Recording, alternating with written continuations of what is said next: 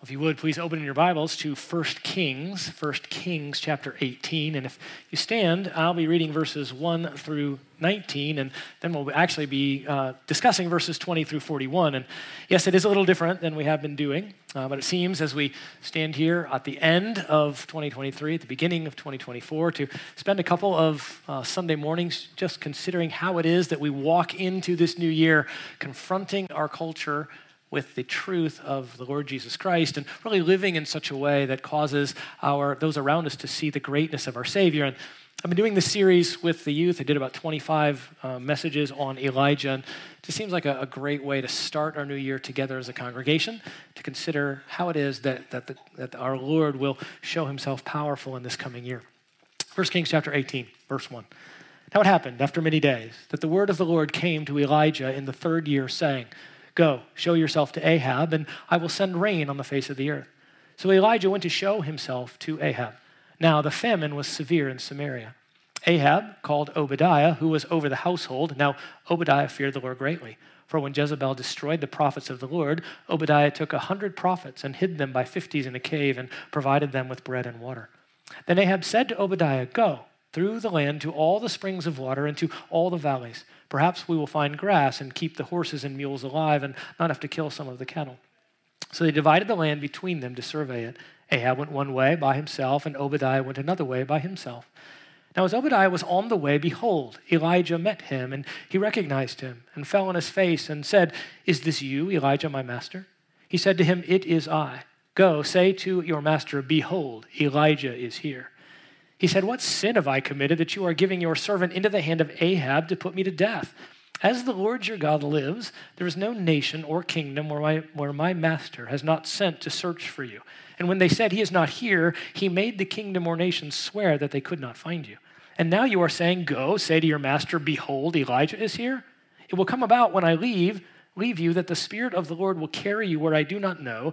So when I come and tell Ahab, and he cannot find you, he will kill me although I, your servant, have feared the Lord from my youth. Has it not been told to my master what I did when Jezebel killed the prophets of the Lord, that I hid a hundred prophets of the Lord by fifties in a cave and provided them with bread and water? And now you are saying, Go, say to your master, Behold, Elijah is here. He will then kill me. Elijah said, As the Lord of hosts lives, before whom I stand, I will surely show myself to him today. So Obadiah went to meet Ahab and told him, and Ahab went to meet Elijah. When Ahab saw Elijah, Ahab said to him, Is this you, you troubler of Israel? He said, I have not troubled Israel, but you and your father's house have, because you have forsaken the commandments of the Lord, and you have followed the Baals. Now then, send and gather to me all Israel at Mount Carmel, together with 450 prophets of Baal and 400 prophets of Asherah who eat at Jezebel's table. Please be seated. Now, authors Michael Graham and Jim Davis wrote in 2023 a popular book called The Great Dechurching. And they say this it's, it's an extended quote. As a nation, we are currently experiencing the largest and fastest religious shift in the history of the United States. Tens of millions of formerly regular Christian worshipers nationwide have decided they no longer desire to attend church at all. These are who we now call the de churched. About 40 million adults, 16% in America today, used to go to church, but no longer do. For the first time in the eight decades that Gallup has tracked American religious membership, more adults in the United States don't attend church than attend church. This isn't a gradual shift, it's a jolting one. They go on to say, what we've witnessed in the past 25 years is a religious shift of about 1.25 times larger in the opposite direction than the religious growth of previous periods in American history. More people have left the church in this period than all the new people who became Christians from the first Great Awakening, Great Awakening, Second Great Awakening, and all the Billy Graham Crusades combined. This alarming phenomena has rapidly increased since about the mid 1990s. End quote. Now, it is true that the world seems so confident and strong in the worship of their false gods. And this has, in fact, lured many away from the church in the past decades.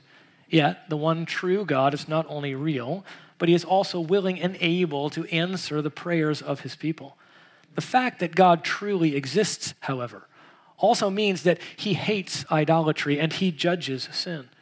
We are to have a true honor, fear, and love of him, which motivates all of our behavior and informs all of our decisions. It should be the greatest possible comfort to us, to the people of God, that our holy, awesome God will never leave us. He will never forsake us. And it should be our greatest longing that all men would turn to him in humble, loving, heartfelt repentance, worship, and obedience. Now, I would submit to you this morning that most of the de churching that has gone on has to do with nominal Christians who have realized that their fake faith is no longer the benefit they once perceived it to be, and they've cast it aside like yesterday's fashions. Yet, this winnowing of the church culture need not be a cause of alarm for the true church. We are not to be intimidated by our culture. We are not to retreat in the face of increasing hostility. We were never in this for our own comfort and security, were we? We are instead to live out our faith vibrantly and powerfully as we proclaim the good news of Jesus Christ to a dying world. Now is the time to pray. Now is the time to press forward. We're not circling the wagons waiting for the end. We are charging into the fray, anticipating the victorious coming of our Savior. So, what we'll see this morning is that the Lord God of the Bible is the one true God who is alone worthy of worship and who hears and answers his people when they cry out to him in humility and faith. The Lord God of the Bible is the one true God who alone is worthy of worship and who hears and answers his people when they cry out to him in humility and faith. There's no better way to usher in our new year than with the story of Elijah, a man of God who stood for God in a time when no one else would. Well, we too wish and desire to stand for the Lord. Now, well, I'm dropping you, I'm parachuting right into the middle of this story, this true historical narrative. And in, in, chapter 17, we get the beginning of Elijah's story. So just look there for a moment. You're familiar with it, of course. There's a, a drought that comes upon the nation of Israel because God is judging them because of the fact that they have an evil king, King Ahab. And this was announced by Elijah in chapter 17, verse 1. Now, Elijah the Tishbite, who was of the settlers of Gilead, said to Ahab, As the Lord God of Israel lives, and this is a key throughout the entire narrative of Elijah. He's proclaiming the God who lives, the real God, as opposed to the false gods of the nations, and particularly the fake god Baal, whom King Ahab has turned his entire nation towards the worship of. This is a key phrase as the Lord God lives. Elijah is the prophet of the one true and living God. So he says, As the Lord, the God of Israel, lives, before whom I stand. The second key to Elijah's ministry is that he is living out that ministry in light of the command of God. He says, I stand in, I am in the presence of God. I am doing these things because this is what God has given me to do. Elijah is a mighty man of faith. He's a powerful, even just physical figure, a big man, and wears a big leather belt, a big hairy guy, we find out.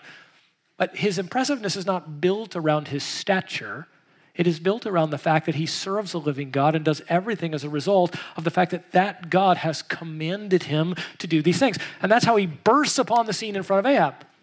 Right? Ahab is the worst king to that point. He is the worst king that Israel has ever had. And Israel is in the 10 tribes. You remember there was a break in Israel after Solomon. Under Rehoboam, two tribes, Judah and Benjamin. And then under, under Jeroboam, 10 tribes. Those 10 tribes began a false worship of Yahweh. Jeroboam setting up two false idols, one in Bethel and one in Dan, that were supposed to represent Yahweh because he was afraid that those 10 tribes would go back to Jerusalem to worship there. So he establishes a false worship system around Yahweh. He says it's the worship of the true God, but in a false manner. Well, as that degenerates down throughout time, finally we have Ahab who marries Jezebel, who is the daughter of the ruler of Sidon, who is the main Baal worshiper. It is the entire, it is the entire tone of that land, of that nation to worship Baal. And Jezebel was the priestess of Baal. So Ahab marries Jezebel, and she converts him, and he presses forth the nation into the worship of Baal. The entire worship services, everything in the nation now turned over to worshiping and honoring a false God. This is from the very people whom God called to be his own, his ethnic people, whom he called out to be for himself, whom he led through the Red Sea, whom he led out of Egypt, whom he established as a nation. It is this people that Ahab, who knows his heritage, knows what he is supposed to do as king, it is this people that Ahab is leading away from the one true God. And so in chapter 17, God says, I'm going to bring a judgment upon my people. Ahab, you have disobeyed and dishonored me, and now my people will suffer the consequences, which is a famine. And to an agrarian society, a famine was the worst thing that could happen. The crops could not grow, the cattle could not could not survive, as you see in verse 18 or chapter 18. They're going to try to find water for the cattle about three and a half years into this famine uh, and this, this lack of rain because the cattle aren't going to be able to survive any longer. So God is judging his people he brings forth the nature of that judgment through Elijah.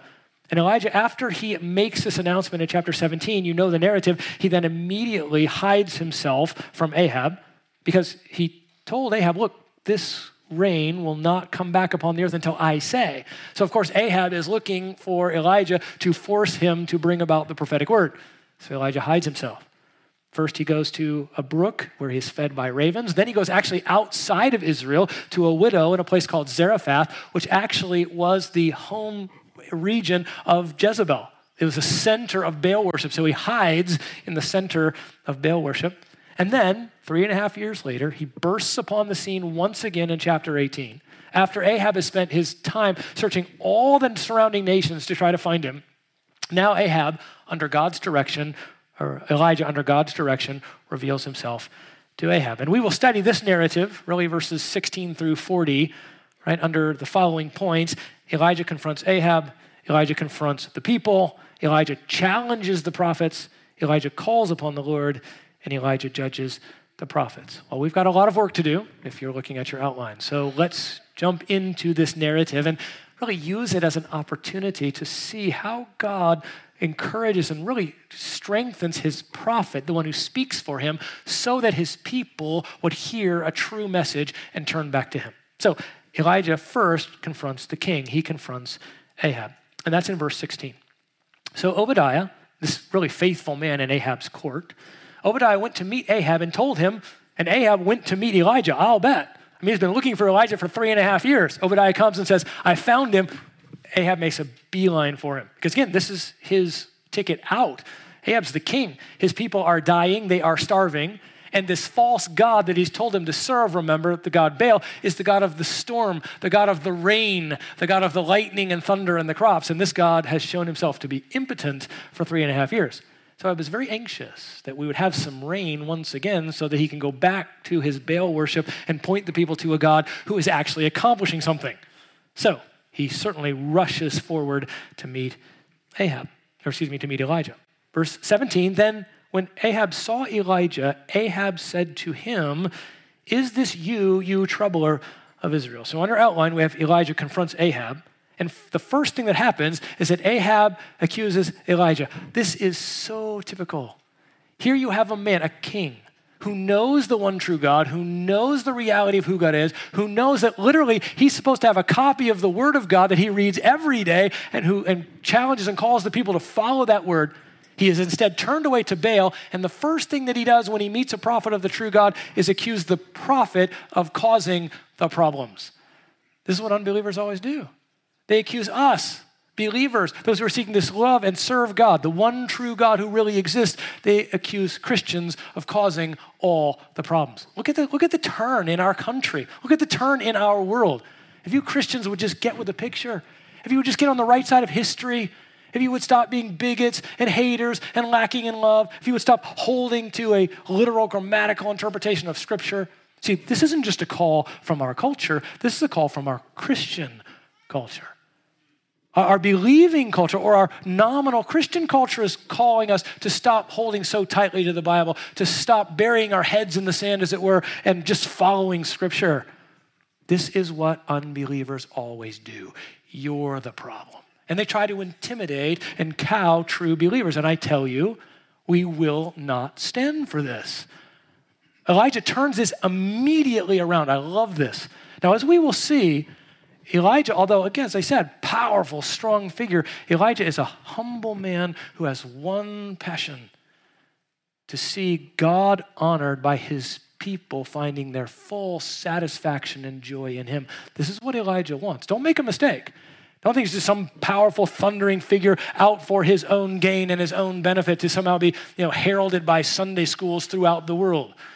Elijah loves God. Elijah has a reverent view of and worship of God, and he loves these people. And so he hates anything which gets in the way of that. And that's what we do. We don't just turn back our call, turn this back around on our culture because we're arrogant, foolish, we're going to put it back in their face because nobody's going to tell us what to do. We turn it back on our culture because they're wrong and because the fact that they are wrong is leading to their eternal death. That's the problem. It's not just that they're wrong, that they're dying and they are not properly honoring the God who created them, and we hate both of those things. We hate the fact that God is not being honored, and we hate the fact that people are dying and going to hell. So Elijah will not, uh, Elijah will not have this. You troubler of Israel. He immediately turns it back on him, and Elijah accuses Ahab. And we will do this to our culture all day long. We are not the problem. Yes, Christians sin. Yes, the church fails. Yes, we have our own problems. But our worship of God is not the problem. So look back into our text as Elijah turns this immediately around.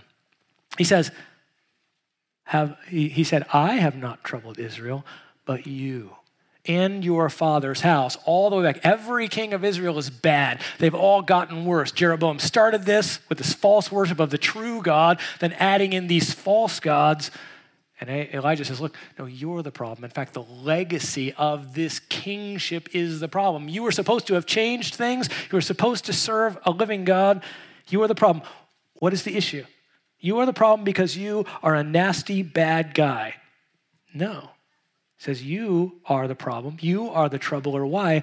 Because you have forsaken the commandments of the Lord and you have followed the Baals. There's the issue. You see, the true problem Anyone is actually a troubler. You're a troubler of your family, a troubler of this church, a troubler of this nation, a troubler of this world. If you refuse to obey the commands of God because you do not worship Him, it's not just simply obedience to His commands, it is a true worship of the one true God out of a love and, and delight in that God.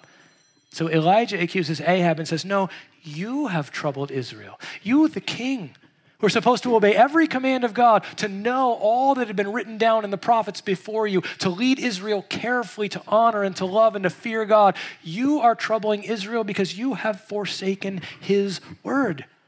The God who called you out, the God who set you apart. You are rejecting his commandments and you have followed the Baals. That is, you have forsaken God's worship. You are serving a false God, and therefore you are walking away from the commandments of God. And these two things always go hand in hand. If you don't worship God, you certainly aren't going to follow his commandments. And if you stop following the things he's given you to do, you will slowly but surely cease to worship God. They go hand in hand, and that is what has happened. We will not hear from our culture that we are causing the problem. We will turn this back immediately say, No, the problem is that you aren't obeying the one true God.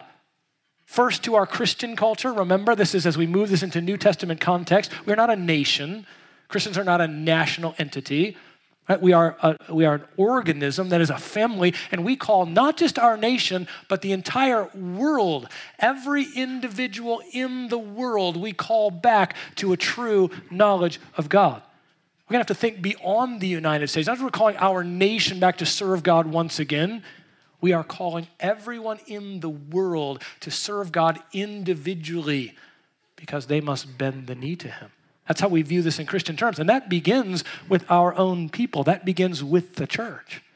The first call is to the church as a structure to turn back to God, then moving out into the individuals of the world in our community, in our country, and around the world.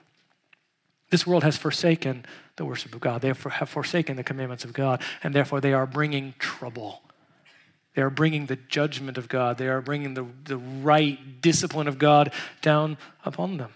And so we long to call our culture, to call our people, to call those around us back to a proper worship of the true God through a heartfelt, loving, fearful obedience to his commands. The greatest trouble you could bring your church, your family, or your society is to forsake the obedience of God's word. Oh, they tell you you're causing trouble by doing everything else. You're not living out this justice or doing these things or, or living according to these particular mandates that they will give you. But that is not the trouble. The trouble is when we don't obey. And when we don't obey because we do not love and honor the God who gave us these commandments. He's worthy. That's the greatest trouble you could ever bring. And Ahab should have known better. He did know better. We know better. We're the church. We have His Word. We have His Spirit. We know better. And yes, we fail and fall, but this is our one calling to obey out of a delighted, loving, fearful heart of worship. Well, Elijah commands Ahab. Now, number three, Elijah commands Ahab. So he turns this around. Don't tell me what to do. I'm the prophet of God. And this is appropriate in this context because the prophets were to call the kings back into right behavior. That was their job. They were to call the kings, call the people back into the service of God. So Elijah commands Ahab, the king. And he says this he says, Now send and gather the people. So this is verse 19. Send and gather to me all Israel at Mount Carmel, together with 450 prophets of Baal, 400 prophets of Asherah, who eat at Jezebel's table. I know what your wife is doing. She's got her own personal band of 450 prophets. You've got four or 450 prophets of Baal, who was the main storm god, the god of virility, the god of fertility. Then you have Asherah, who would have been known as his consort in this pantheon of gods. She would have been his his uh, his prostitute wife, essentially, and, and consorting with her to bring about the fertility that would happen in the land. This is how these, these pantheons worked. And so there was all this evil worship that went on in light of, of this immorality, this debauchery that went on. The gods represented it, and then the people lived it out. And that's how they worshiped this God all over. There were these Asherah poles where they would commit lewd acts of, of immorality in order to bring about what they desired from their God. Baal consorting with Asherah. That's the kind of gods they were serving. Israel, the people of God who'd been called to serve him only. Because I know who's there. Bring them all. Bring every one of those prophets, and you come as well, and bring every one of the people of Israel. We are having a national throwdown. But again, please don't misunderstand. Elijah's not flaunting his power or his purposes. He wants to demonstrate to the people the reality of the God that they are rejecting. They've forgotten. They have thrown their lot in with Baal. And so it is Elijah's desire to show them the reality of the one true God, the false nature of the God they are serving, so that they will turn back. Not to show off, not to make a good Sunday school class, but that he would demonstrate to his own people, whom he loved, that they needed to continue. They needed to turn back to serving the God that he loved. So he says, Bring them all, bring the people, bring the prophets, and bring them to Mount Carmel, which was really Baal territory. What you will see is that Elijah here does everything possible to give every advantage to Baal. He wants to be sure that no one can blame him of hedging the bet, of, of, of stacking the deck. So he goes to Baal's bluff, this might be called. It's actually mentioned in history as a place where Baal was worshiped. There had been an altar of God, as we will see, that had been torn down and a shrine to Baal put on top of it. So he says, Look, Let's go to the prominent Baal worship, uh, Baal shrine in this territory, up on a mountain where everybody can see. We'll go and you bring all the prophets there and all the people there. Right into his territory and bring all of the people, all of those who are responsible for worshiping him, and come yourself, everybody. So bring the prophets, bring the people. He commands Ahab. Well, Ahab is a weak willed ruler, but I think also Ahab wants to get this done. He's like, no problem. I'll bring everybody. We'll demonstrate that you are weak and worthless and puny. You're just one guy. We'll triumph over you. We'll do that as, you know, in front of everyone else. You will lose your credibility. God will lose his credibility and Baal will win. Ahab seems to be sure that that's what's going to happen, which is why he agrees to this. I'll take the home field advantage. I'll take all of the players, and we're going to win the game because I believe that I'm serving the right God. Big mistake, as we will see. B, Elijah confronts the people. This is the real purpose. This is why Elijah is here. He's going to confront the prophets, but his real purpose is to confront the people, God's people, and turn that they would turn back to him. So, verse 20 Ahab sent a messenger or message among all the sons of Israel and brought all the prophets together at Mount Carmel.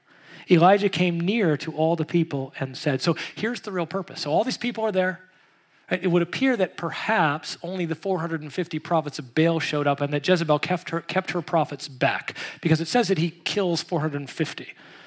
All right, so probably only the prophets of Baal come. Jezebel is waiting in the wings, and that's for next week. All right, we'll, we'll, we'll find out what she's going to do.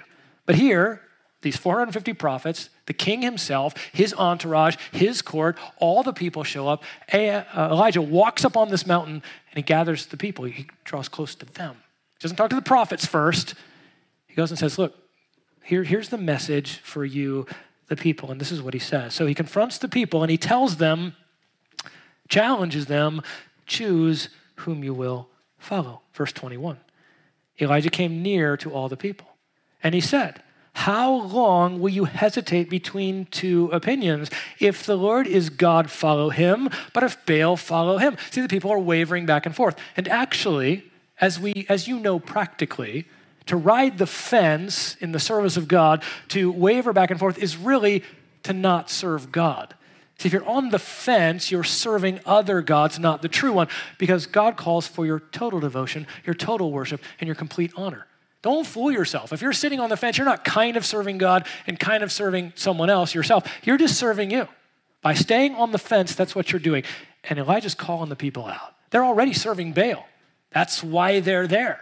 They've been serving him, they've been following after what Ahab has said. But, but, they, they, they're aware of the true God, and they'll be happy to throw in their lot with whoever is most powerful. That's how the people work. Well, we were the people of God, but now Baal showed up and he was doing well. But all of a sudden, Baal's not doing so well. Three and a half years in, and we're not, we don't have any rain. Maybe we, maybe we should turn back to the real God. Maybe he'll give us what we want. See, this is why the people worship. You must understand this. People worship the idols that will give them what they want. And it doesn't matter what, that is, which idol. As long as the people, that is, unbelievers, will get what they want, they will serve any God. Believers don't act like that. We serve the one true God. But every unbeliever is simply a slave to the things that they desire comfort, security, purpose, power, passion, possessions, you name it. They're a slave to those things, and they will serve whichever God will give them the best chance they think to get that. And that's how the people of Israel are here. Right? They're hedging their bet. Now, notice what they do. See, the people are cagey. This is how, again, this is how unbelievers operate. They answered him not a word. Why? Because it hasn't played out yet. So when they figure out who's the stronger God, who's the God that's going to win in this little contest here, then they'll throw their lot over there. Never trust the masses. Never trust the opinions of people who waver back and forth to simply get what they want. And again, that, that might be the might have the most noble of aspirations on. I want, I want power so I can help people. I want, I want money so I can give things to people. It's still what they want. That thing which brings the greatest perceived benefit to any unbeliever is that which they worship.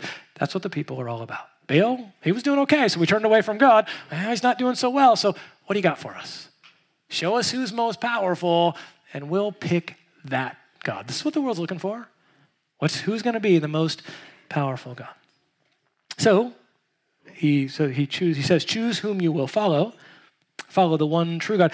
Jeremiah 2:13 represents where the people are. It says, "For my people have committed two evils. They have forsaken me, the fountain of living waters, to hew for themselves cisterns, broken cisterns who can hold no water. They've turned away from the real God to serve a false God who actually can't provide them what they actually need. That's the travesty. Oh, there might be rain that comes upon the earth and certain external things that they get, but they cannot, it is impossible for any man apart from God to find true satisfaction. It's impossible. He won't let you do it. You cannot because that's not how you were built. So they've, they've neglected God to hew out cisterns that can hold no water.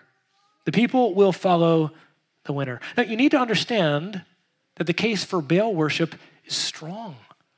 As in our society today, the case for the worship of false gods is strong. Think about this. If you are in Israel, those in power sanction the worship of Baal. Everybody that had power said, This is what you ought to be doing, and exerted their power to force people to do it. Right? That's what's going on. Tradition and history commended it. Look, Baal worship has a long history. People in this land, in this region, have been worshiping Baal forever. So, so it's got history behind it. There are 850 false prophets who proclaimed it.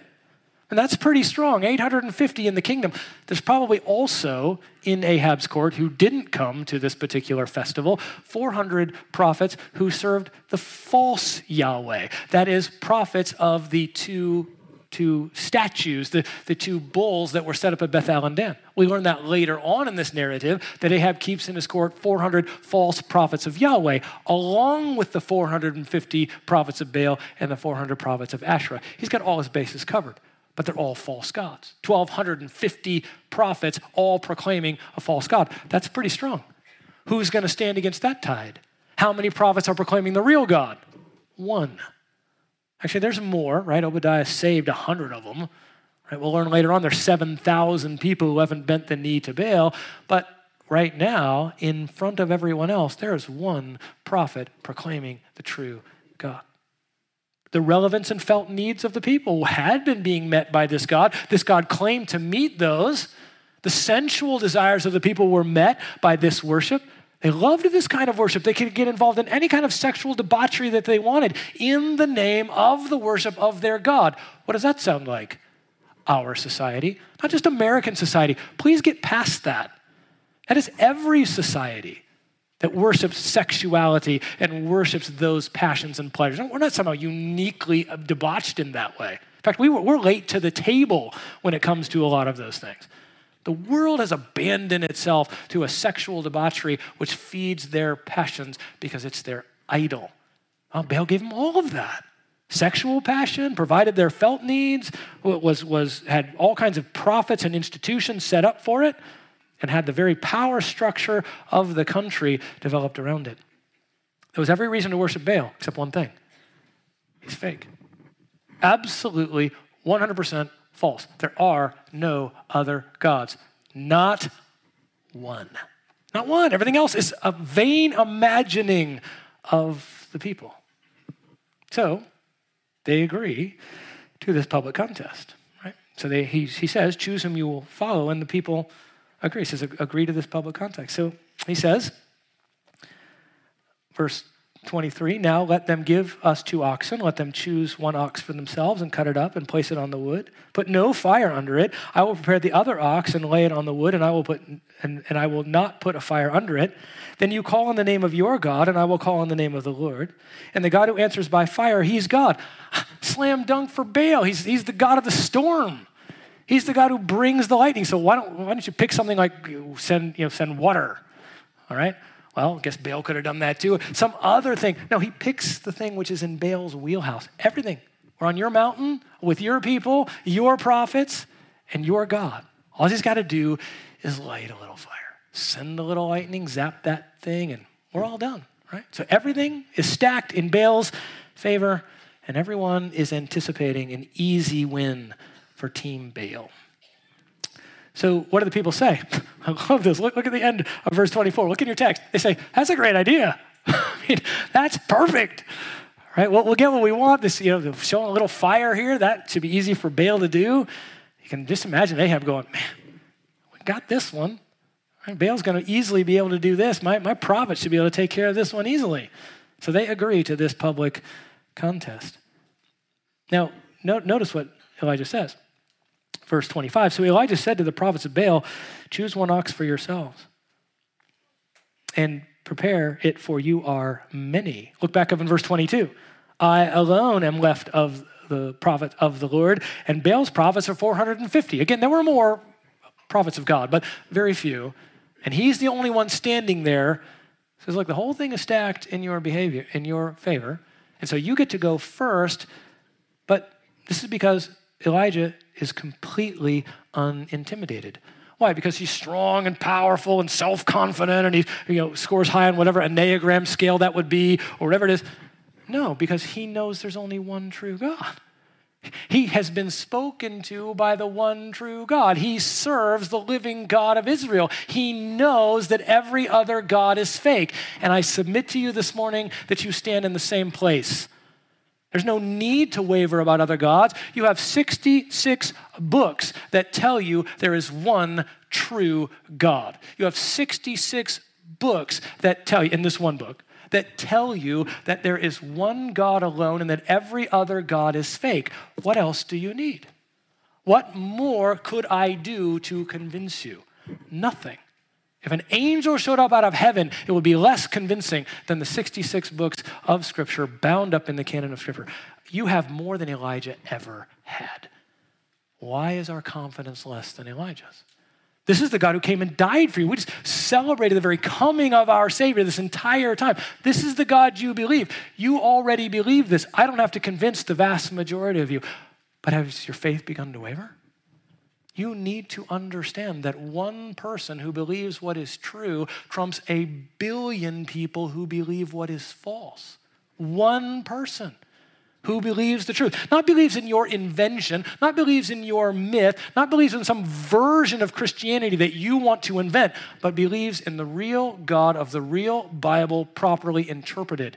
You are always right, always, if there's one of you. Well, let's boil down to one here in Israel, at least visibly, a visible presence. And guess who's right? Elijah. Never forget that. God is not intimidated or impressed by numbers. Truth does not become truth by consensus, ever. Now, don't go finding weird things to believe. Well, if one person believes it, I should believe that. That's not the point. We're not looking to be fewer people. We're not looking to be the only ones who believe. But if there is only one, and you are backed up by the truth of Scripture, then you stand your ground. And we in this nation and in this world and in this culture, we will stand our ground because we didn't invent this. And I didn't come up with it. And you didn't come here this Sunday morning because I had some new religion that you were going to follow or that I'm particularly fiery in my presentation or, or erudite in my speaking. You didn't come here for that. You came here because we believe one thing. And this is what we proclaim and this is what we live. That's why you came. And you shouldn't be here for any other reason. And that's why the church exists. Elijah knew that. God has spoken to me, had the word of God, and he had the confidence to know that there was one true God. So he was not intimidated. That's the only thing that will keep you from intimidation. You invent your own little system, do your own little thing, believe your own little brand of something, give it up. You might as well believe what more people believe than you. But if you believe the truth, never give it up. Well, Verse 25 again, he says, Choose to act for yourself. So here we are in Elijah challenging the prophets. So now he turns from the people who said, Hey, that's a great idea. Um, Baal should be able to solve this one. We'll be validated. We'll get our rain back or whatever, and we'll get rid of this pesky prophet. So now he turns to the prophets. Choose one ox for yourselves and prepare it, for you are many.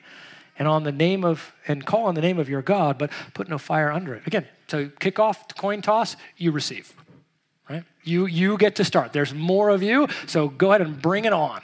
And let's see what happens. So I'm giving you first dibs. If your God shows up, we're done, right? This, this little contest is over. So everything is given to you. So then they took the ox. So this is the prophet's procedure. They took it, they put it on the altar. Says, look, just don't put any fire under it. Don't, no, no shenanigans here. They took the ox which was given them, they prepared it, and called on the name of Baal from morning until noon, from nine o'clock until 12. They said this, O Baal, answer us. Key word in the text. You need a God who will answer you. Or you can invent all the gods you want. You can pray to all the gods you want. You can come up with all the systems you want. If your God can't answer, he's fake. If he can't actually provide a true answer for you, he's false. Give him up. We don't believe in a fake religion where we just pray to God and invent things on our own and, and pretend that things have happened we pray to a God who actually answers because he's real and he's the only one that can. We're not faking it. It's a two way street. We pray to God, he answers. And if he doesn't answer, we're fools. Fools. We pray to an empty sky to get to invent a religion of our own, and we get nothing in return. That's the worship of Baal. We, we, we serve a God who sent his son. We serve a God who gave his word. We serve a God who gave us his spirit, who regularly, daily, moment by moment responds to our prayers. He's a real God who really answers. So they call, they say, Oh, Baal, answer us. But mark this in your text, verse 26. There was no voice, and no one answered. Why? Because there's no one there. These guys are sincere. The prophets appeal. Right? They believe this to be true. They're crying out for three hours Baal, answer us, Baal, answer us, over and over, chanting mantras, everything.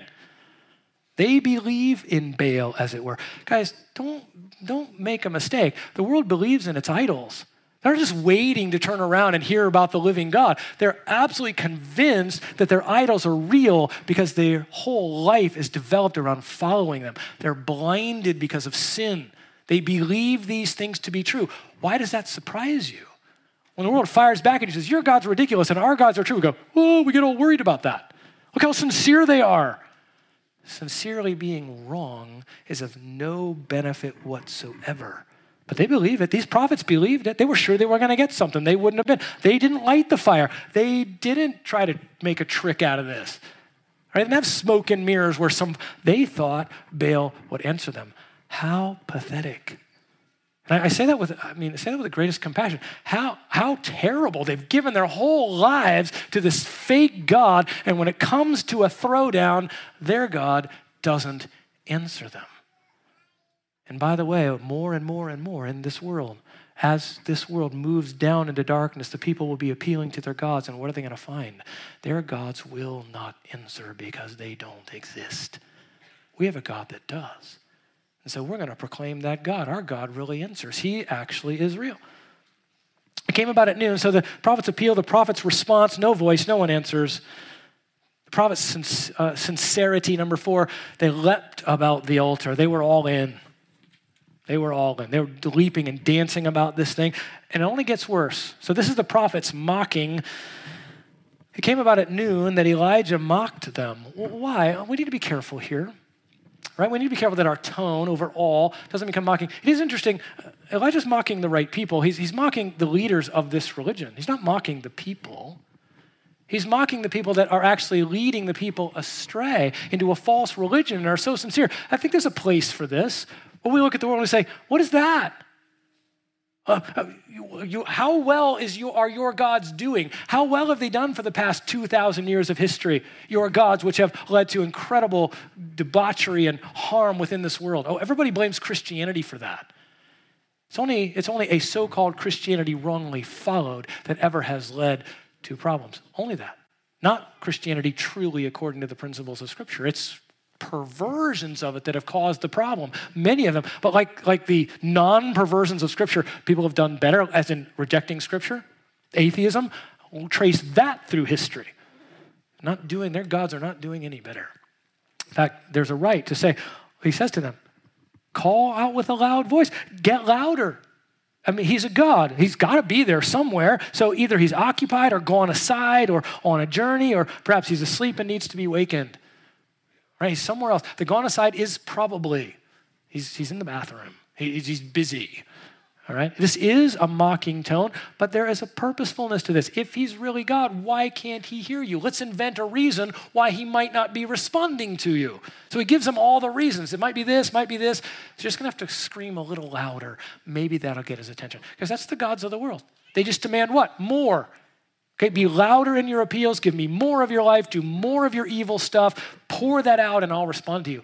But they never will because they don't exist. So the prophets ramp it up. So they cried with a loud voice. They cut themselves, verse 28, according to their custom, with swords and lances until the blood gushed out of them. The picture is of a bloody mess as they cut themselves, and, and the blood pours out and falls upon the ground and maybe falls upon the altar. Says, when midday was past, they raved until the time of the offering of the evening sacrifice. This is a special word, it's a religious word. They went into a religious trance, like lunatics, screaming and yelling. Please hear me. God needs none of that. A real God doesn't need you to scream louder. A real God can hear you anywhere you are at any time in the quietest of voices. He doesn't need some kind of program. You need to work yourself up and yell and scream. Just uh, even the Christian church, as it turns itself over to this kind of ridiculous worship, is it's insanity. God does not need you to jump and dance around, and somehow that will draw his attention. He already knows your heart, he lives inside of it. And when you are alone, on your knees in your bedroom, praying quietly, he hears every word. It's not that we don't sing and rejoice in Him and worship Him as the Bible prescribes for us. We do that. That's right and good. But not some kind of weird frenzy where we dance around and somehow think and, and yell and scream as though somehow that show of emotion will cause God to respond to us. He doesn't need it and He doesn't ask for it. The gods of this world do. Got to give it all. And you, you got to impress them with your visible show. Well, in this case, it has no effect because there's no God. Notice the effect of this. Underline this in your Bible, but there was no voice. No one answered. And the ultimate insult, no one even paid attention. Uh, no one, because there's no one there. You yell to the silence, you get nothing. You get no attention at all. This, these are the gods of the world. These are the things they're appealing to. There's the greatest pity in our hearts. I don't mean condescending pity, like these are foolish, in one sense, stupid people. Just simply people that are, are blinded by uh, false by false gods who pay no attention to them, even though they think that they are. And they call you to turn your life over to that. We will not be changed. We will not be moved in this. Why would we throw our lives away for gods who don't even pay attention? They can't. They don't exist. So the prophet's mocking, the prophet's frenzy, the prophet's absolute failure. So many people today trying to worship God with yelling and screaming and emotional frenzy. Dale Davis wrote an excellent commentary. You should pick it up, the believer's commentary on First Kings. He said, God is a God for whom activity is of no consequence. Well, Elijah calls upon the Lord. Let's see the contrast. Note the difference a true prophet of the Lord versus these false prophets acting according to the dictates of their God. At the time, oh, uh, verse 33, oh, excuse me, all the way back up to verse 30. Then Elijah said to all the people, Come near to me. Come near to me. So, first, again, this is what it's been all about. He addresses the people. So, all the people came near. They all draw close. He said, Look, I want you to see that there's, I'm not doing anything here. No, I'm not, no fake, you know, I'm not lighting the fire behind your back. I don't my tinderbox back here. A couple of my cronies over here are going to light the fire. I want you all to come close because I want you to see this is real. Also, they need to come close so they can hear him pray because he's not going to scream and he's not going to jump about and he's not going to have some kind of display. He's just going to pray to God and they need to hear that he is praying. So just look, come closer. Tighten up, people, to see what's going to happen. So the people came near to him, and he repaired the altar of the Lord which had been torn down. Apparently, on this mountain, there was an altar. The altar was supposed to be 12 stones stacked up, not cemented together, uh, one for each of the tribes of Israel. And you can almost hear the clicking sound as he takes each rock and places it. One tribe of Israel, two tribes of Israel, and they're all there, all of them who have disobeyed and dishonored God. And he's saying, Look, we're going to put this back together. There's only one way this is really going to be true if we will worship God. At the end of the altar, at the end of putting everything back together, is the worship of the true God. 12 stones, puts them all back together. All the people who wanted them close to see and to hear. So he puts this altar back together. Then he says to, to make this even more, to, to set the stage even more. And by the way, there's a, a comment at the end of verse 31 says, each, he took the 12 stones according to the 12 tribes of of the tribes of the sons of Israel, to whom the word of the Lord had come, saying, Israel shall be your name. The, the, the name of God given to them. There's a, the, the writer of this piece says, look, this is who Israel is really supposed to be. Gives us a, a divine commentary here. So with the stones, he built an altar in the name of the Lord, and he made a trench around the altar, large enough to hold two measures of seed. He arranged the wood and cut the ox in pieces and laid it on the wood.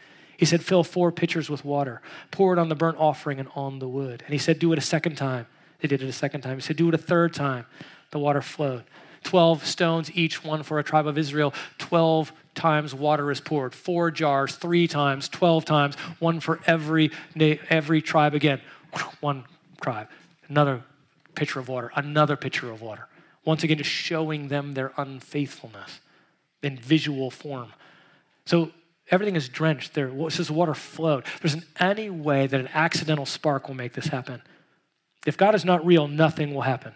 Only if he is real will something happen. Elijah has set that up perfectly. So he addressed the people, he repairs the altar, he prepares the sacrifice, and then he prays. At the end of the evening, at the offering of the evening sacrifice, at the time, Elijah the prophet came near and said, O Lord, the God of Abraham, Isaac, and Jacob. First, he honors God.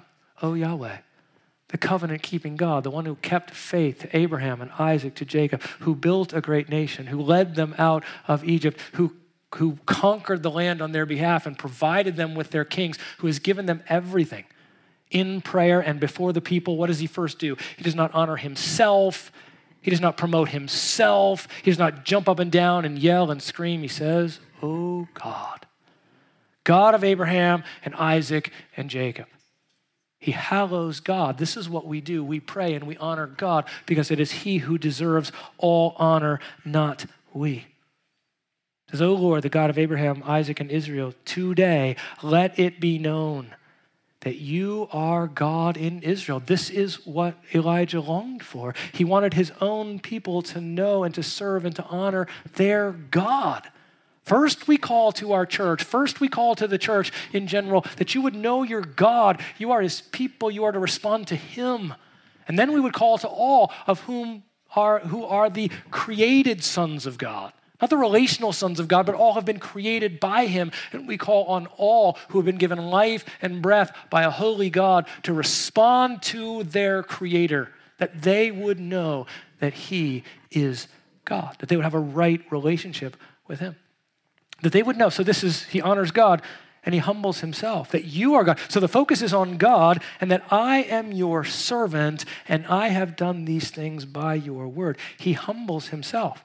Elijah gives himself one title, not great, mighty, titan prophet of Israel, that they would know that I'm your servant. This is our title. This is who Grace Community Church is. This is who you are. This is the one title you deserve and desire, desire above all others that you are a bondservant of the Holy God. I don't care what your title is at work. Doesn't matter to me how impressive you are in other arenas or how, how little you are impressive. If you change diapers, which many of you do all day, and clean the house, that is still not your title. Your title is servant of the living God. No matter how impressive in the eyes of the world or how worthless in the eyes of the world, there's one thing that magnifies your position, and that is only if you are the servant of the living God. That's who we are. That's who we are as a church. We're not impressive in and of ourselves. Look at our programs, look at our stuff, look at our people, look at our new building we're going to build. And we, we look at one thing we are the servants of the living God. And most importantly, I have done all these things at your word. There's the issue. We're not, we're not operators on our own. We don't make up the worship of God. We don't design our own religion. We don't tell people, you ought to do this because we, as Grace Community Church, and I, as some kind of pastor, tell you, or we, the elders, say, you ought to do this. All this is done according to the word of God. And if it isn't, it's worthless. And we aren't his servants. We're only his servants if we obey his word. Elijah says, Look, I am nothing. I want everyone to know that you, God, are great, that I serve you, and all this is done according to your word. So he appeals to the Lord. Notice what he wants the Lord to do. Answer me, O Lord. So now he says the same words that they said to Baal, Oh, Baal, answer us. They got no answer. Now he says this Answer me, O Lord, answer me. Why? That this people may know May know what? That you, O Lord, are God. For the people to be convinced. So that he appeals to the Lord that the people would be convinced that he is God and that the people would be converted and that you have turned their hearts back again. He calls for the work that only God can do, which is that God would change their hearts. This is what he is praying for. This is what he lives for. This is what we live for the conversion of people, that they would know their God, that they their hearts would be changed to serve and to honor Him. And we cry out that God would do this and that we would be faithful, that He would use us to accomplish this task. This is our one task. The says you're weird because you, uh, you've given all of your life to simply follow this God and serve Him and honor Him. You've done the one right thing. Yes, your life is consumed with God. Yes, everything you do in work and in family, at home and in play is all done in light of the greatness of your God. That's not weird. It's not cultish. It's not fanatical. It's Christian. It's what Christians do. You are totally different than every other person who lives in this world who doesn't know God. You're totally different. You are consumed with God because He's worth it. And because as you are, others will be drawn to him. For he wants the people to be converted. He, he receives a response. This is so sweet. No dancing, no singing, no jumping up and down, no doing cartwheels, no cutting himself, no yelling and screaming. A simple prayer God, I want the people to know you. I want them to know I'm your servant. I want them to know this is by your word. Would you please change their hearts? And what happened? The fire fell. Visible external work of God here. God does not always work in this way. In fact, rarely does He. We're going to see the turn next week, where God actually says, you know what? I'm not going to work through that powerful external working. I'm not actually going to change the people's hearts right now. I'm going to do that later through a different means. That's for next week. You're going to have to come back. But he is the real God, and he really does answer here because he is making it very clear. You might say, well, well, why doesn't he show us like this? Did he not send his son? Do you not believe that? That his son actually came to earth? Did he not send his spirit to come and live inside your heart? Did he not actually do that? What other fire do you need? You have real evidence of this reality. It comes, it comes visibly here. The fire fell, and when God sends the fire, he sends it completely. It consumed the burnt offering and the wood and the stones and the dust, and it licked up the water which was in the trench. I mean, you couldn't make a movie that would do this. Nothing left but smoking rubble. Not even rubble, nothing left. A smoking hole in the ground. No water, no sacrifice, no stones. Nothing. Gone. This is the power of God. I mean, it's just a, a simple, easy thing in the eyes of the God who created the universe with a word. Like he cannot take out pieces of his universe with some fire. Like Baal is something because he can send some lightning and maybe bring a few crops. This is the God who created the world. And he eliminates this sacrifice with a single thought it's gone. Well, the people respond. Verse 39 All the people saw, they fell on their faces, and they said, The Lord, He is God. The Lord, He is God. Guess what? It's external only. But they don't have any choice. They're stuck. The prophets of Baal are bleeding on the ground over here with a sacrifice that's still there. Elijah is standing quietly by smoking a smoking hole in the ground. And they're like, uh oh. We, we cast in with the wrong lot. So, so they, they cry out visibly. They fall on their faces visibly because they don't have any choice. But it's a one day revival, as we will see. It's, it's not real in the heart. It is very rare that external demonstrations, even of the real power of God, turn people to God for real. We'll see that God will use another means, but now we need to see a final thought here. It's really important. So the people do respond. So Elijah receives a response, the Lord responds, the people respond, and finally, here Elijah judges the prophets. Don't miss the end of this story.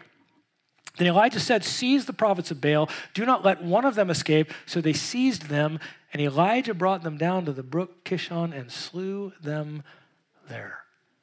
Notice he says prophets of Baal, it was probably only them, 450. He kills them all. Like, oh, see, there it is. There's nasty religion. They see they're killing people. What was the penalty for any false prophet in Israel? God's own penalty. What was the penalty for those that would lead the people away from God? It was instant death. That was prescribed. It was lawful. It was right. Why is it right? Because anyone who leads other people away from the living God is leading people to eternal hell. There is no worse occupation than to lead people away from God. Does God have the right to judge anyone at any time and bring them to their eternal condemnation? He does. He's God, and He brings this judgment upon them temporally, but also eternally at this moment. Because God does this all the time. There are people going unto death every second of every day for the rest of history. God is bringing them to their eternal judgment. It is His right, it is what He does. This is not strange, unusual, or weird. He brings the proper judgment for the proper crime, which is to refuse to bend the knee to God. Every person ever born will stand before a holy God, whether he brings them unto death before this or then, and they will go away into eternal hell if they have not trusted in God in our time through Jesus Christ. They will. This punishment will come upon all. Don't be shocked by this. Don't use this as your reason to turn away from religion, the Christian religion. Use this as your reason to turn to it. Elijah is bringing the proper punishment as given by the word of God. And God may bring his creatures to their own end, and he will. So the questions are this Are you in any way a troubler of your family, of this church, of, of, of your home, of this country, of, by not obeying the commands of God and pursuing the worship of God? Is there any way in which you are wavering between two opinions, trying to ride the fence in the Christian life, but mainly just serving yourself? Are you intimidated by the culture, lacking faith in the one true God, and wavering in your conviction to fully serve and honor the Lord? Is there any area in which you believe something that is contrary to Scripture and yet are sure that your sincerity and fervency in believing it somehow make it true?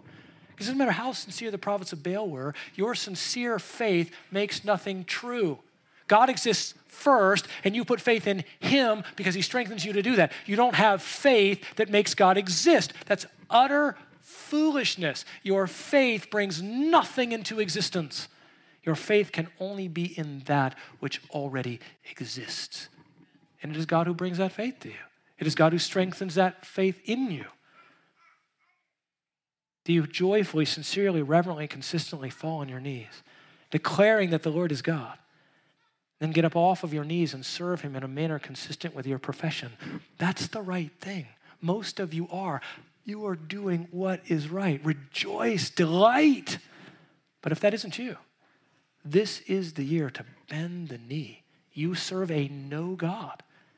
You serve a God who will only lead to your destruction. He's not paying attention because he doesn't exist. Bend the knee to the real God and find this year to be a delightful service of Yahweh.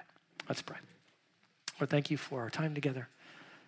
Thank you for the truths of your word that we celebrate so joyfully.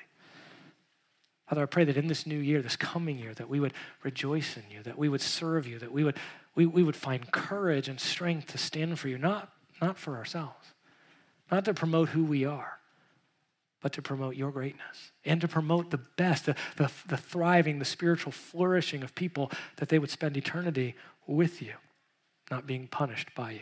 In your precious name, Lord Jesus. Amen.